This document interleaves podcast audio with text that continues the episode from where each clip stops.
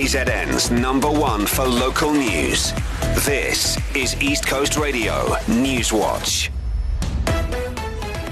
Civic organization SANCO has refuted reports claiming it expelled five party leaders for joining the MK party.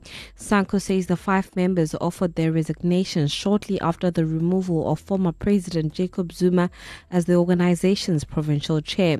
Zuma recently threw his weight behind the newly formed MK party, saying he won't campaign or vote for the ANC during the upcoming general elections.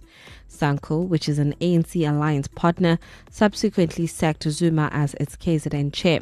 It said the former president was shown the door for violating the organization's constitution by failing to attend any of its last three meetings.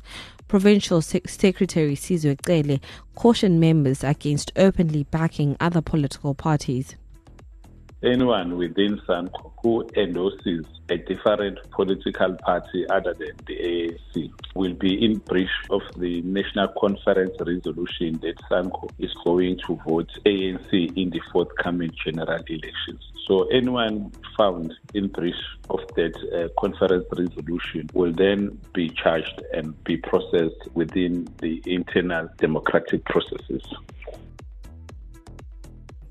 A strike by Durban solid waste workers has entered its third day. Scores of workers continue to protest in various parts of the city, allegedly stopping vehicles, overturning bins, and damaging water meters.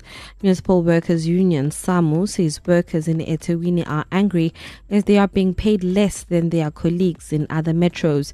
Meanwhile, the city has labeled the strike unauthorized and unlawful. Spokesperson Gugu Sisilana says the city has obtained a court interdict against the striking workers. The municipality is extremely concerned about the violence accompanied by intimidation and damage to property caused in the name of striking workers. The interdicts against striking employees, as well as those that are members of the South African Municipal Workers Union, prohibits any unlawful conduct, acts of violence, and interference with the city's activities, services, and operations. It further restrains the striking employees from intimidating, harassing, assaulting, threatening, or perpetuating acts of violence Moving to West Africa, at least 24 people seeking to reach Europe drowned off northern Senegal when their loaded vessel sank.